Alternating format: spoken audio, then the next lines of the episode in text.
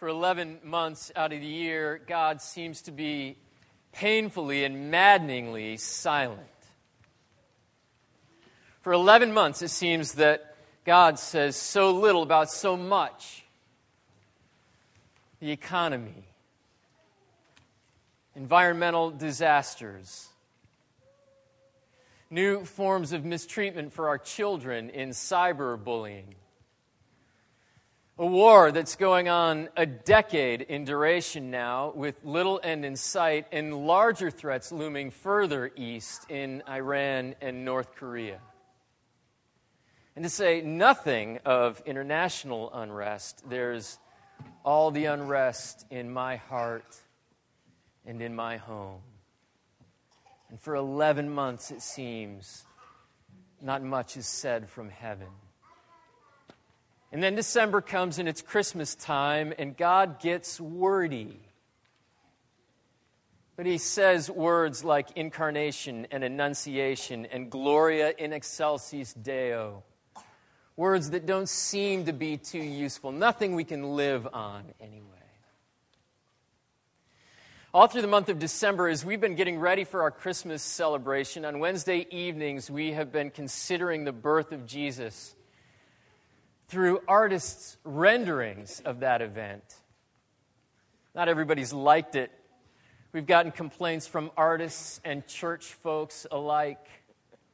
There's no place for it, both groups seem to say. Years ago, art and the church used to be friends.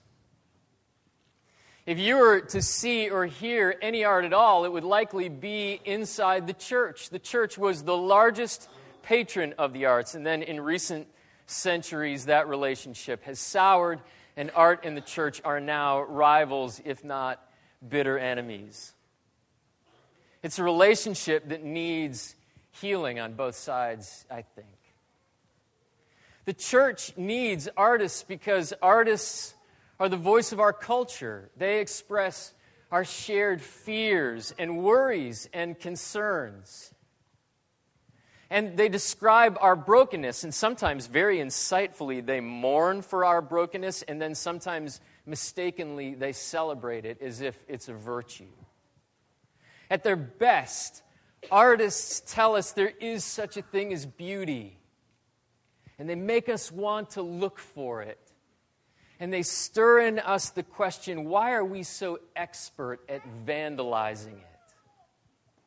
Most of the art that I look at or hear or view or read, most of it longs for redemption, longs to know that there is forgiveness and rebirth. And it asks the question can we save ourselves or do we need a Savior from outside of us? Now, on the other side of the relationship, artists need the church because none of these questions make sense on their own. They only make sense inside a larger story. And it's always been the church's job to be the keeper of the story. It's always been the church's job to say, don't forget the story of God's dealings with humankind. And there are surprises throughout this story. It never ends up the way you think it will. When God draws near to humans, tragedy turns to comedy. Uh, if we could restore the conversation between art and the church, it would be a powerful duet instead of a petty little argument. So, remembering what the relationship used to be like, this evening we've chosen as our piece of art to consider one that was commissioned by the church. The English sculptor Mike Chapman was hired by St. Martin in the Fields Church an historic church that sits very prominently right on Trafalgar Square in central London, to create a sculpture. The piece was meant to celebrate the millennium, and so it was unveiled, it was debuted at Christmas in 1999.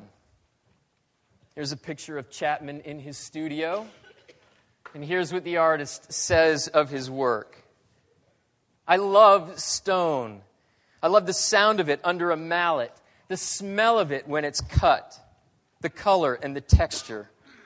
Most of all, I love its permanence. Millions of years in the making, hundreds, perhaps thousands of years in the form it gives me. I was taught by craftsmen, not artists, men who learned the ways of generations of men before them, taught to know and respect the material, to work it with honesty and a firm hand. And just to be sure that we don't misunderstand Chapman, let's hear him introduce himself. It's funny, he writes on his website. I'm not a Christian, but I've been blessed with a lot of commissions for the church. Maybe God's trying to tell me something. You see, even the artist is wondering at the perceived silence of God. Is he speaking to me? So, what exactly did Chapman create?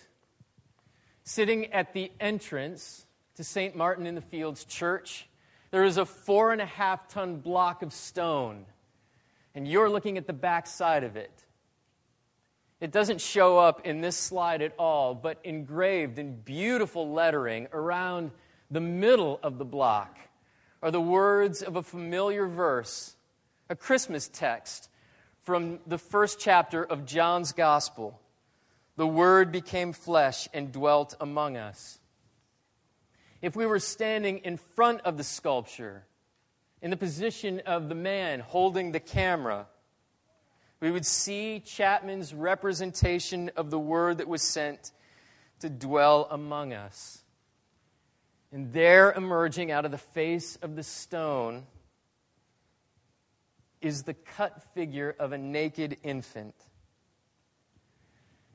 There's no need to wonder who the infant is, but if there's any question or any dispute, the artist has titled the piece The Christ Child. I love the question raised by the newborn infant Jesus carved from stone. Why stone?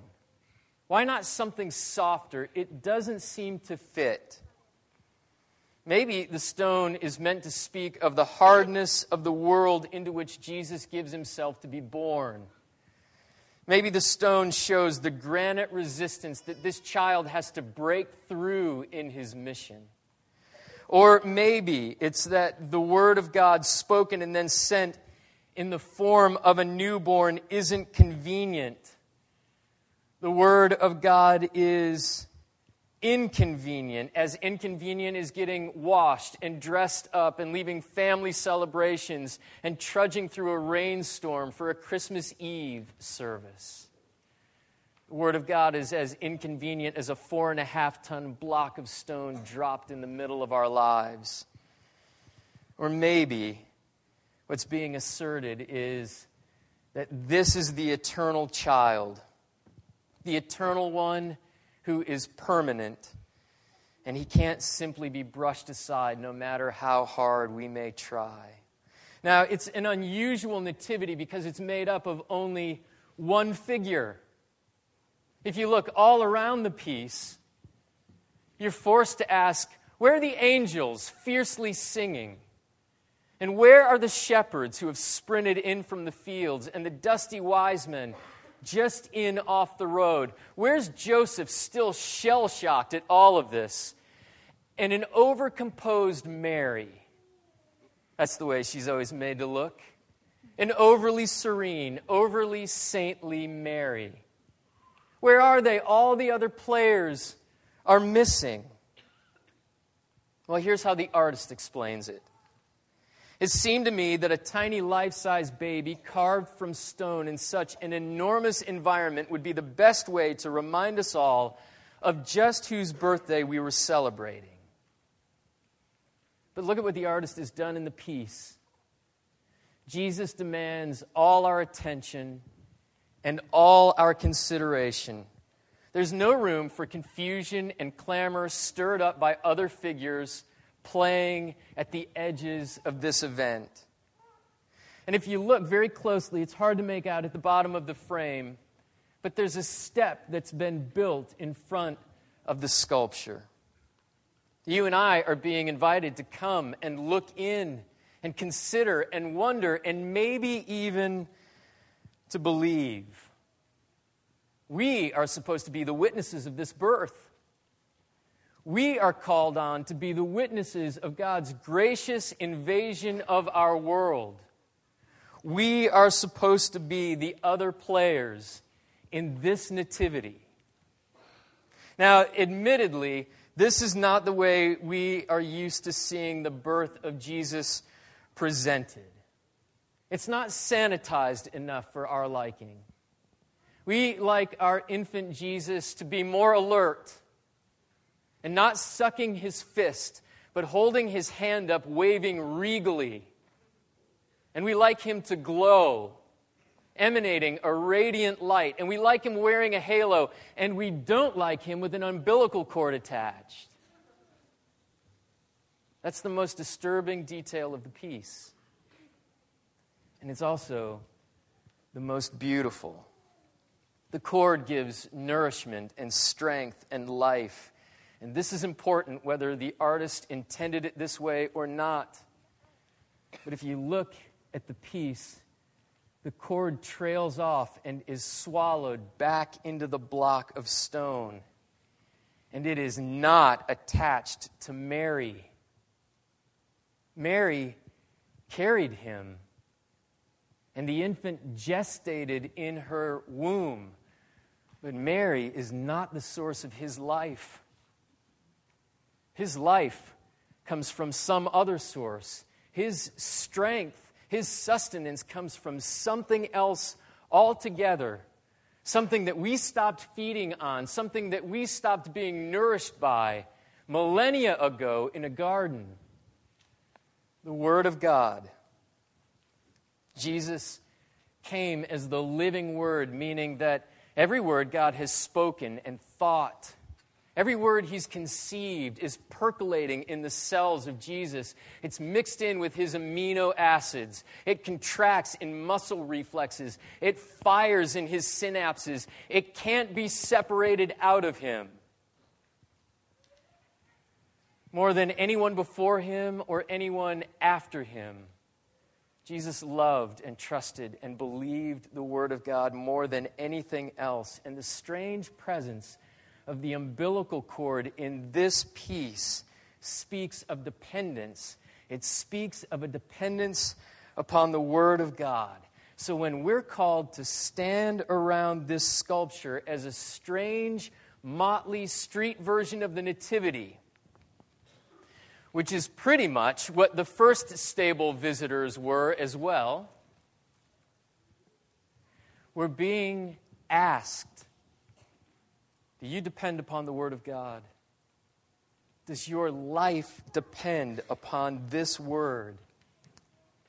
We're here tonight because God is neither unreachable for comment nor tongue tied.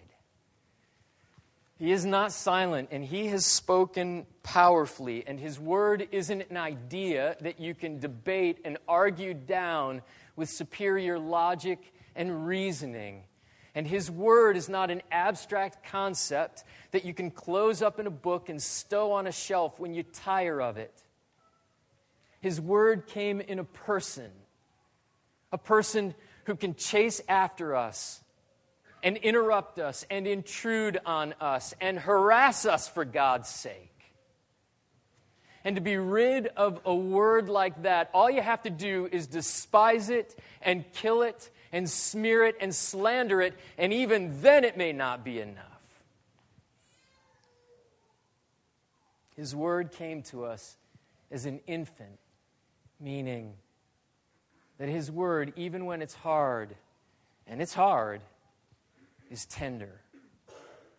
His word came to us as a life, meaning you can build your life on it, you can inhabit it and dwell in it and it will not mislead you.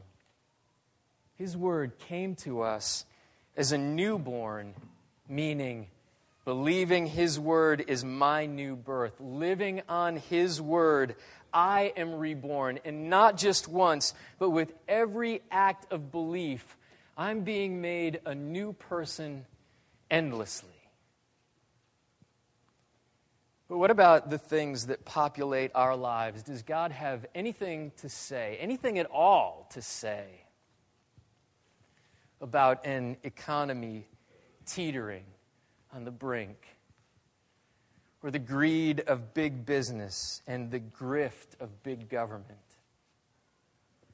Or forget all that. Does he have anything to say more locally? Does God have anything to say at all about the greed and grift of my heart, the poverty of my own twisted desires? Is there any promise that comes from him that he can replace my desires with his own desires? Does he say anything at all about the devastation that I unleash, the oil slicks that I leave in my home, in my church, in my community? Does he say anything about turning the burnt over desert of my heart into a lush garden of his beauty?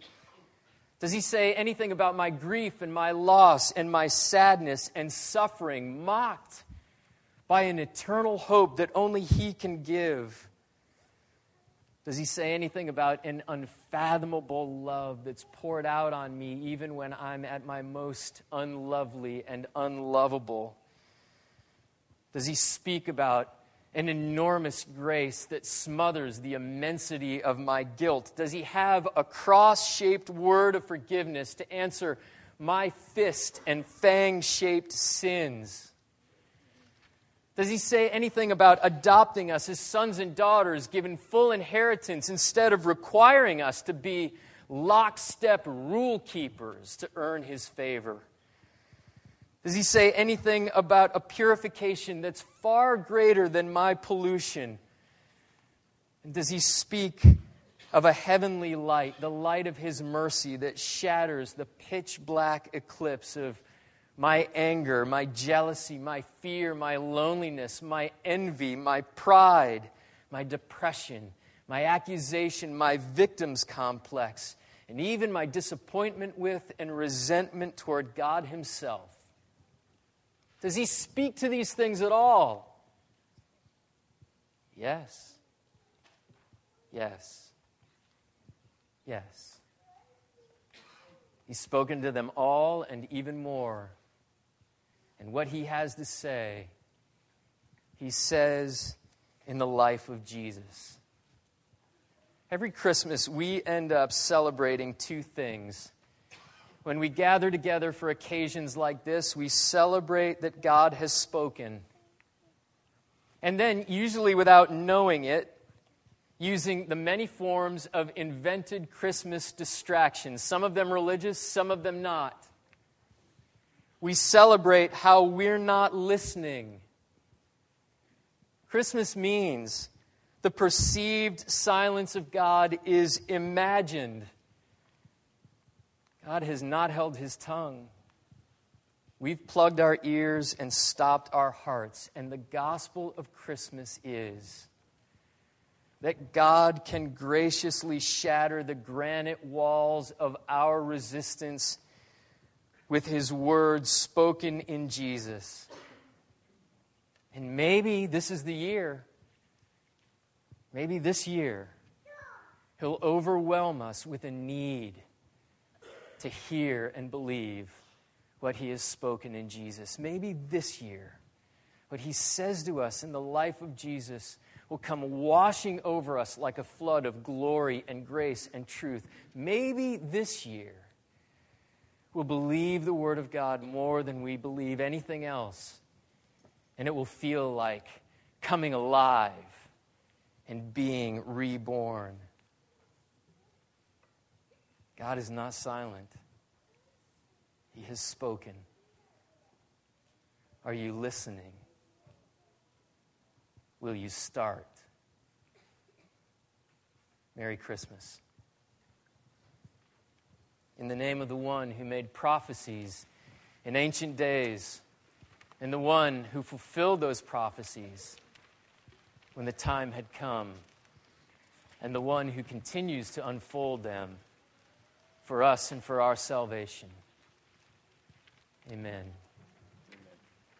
Oh, Lord Jesus, you are the living Word of God. All that He has spoken and thought, you embody. Meaning the Word of God is to fill us too, and we're to build our lives out of it. And we're to find our lives in it. And all that the Father has spoken in you, press upon us our need to see and hear and believe as nothing else.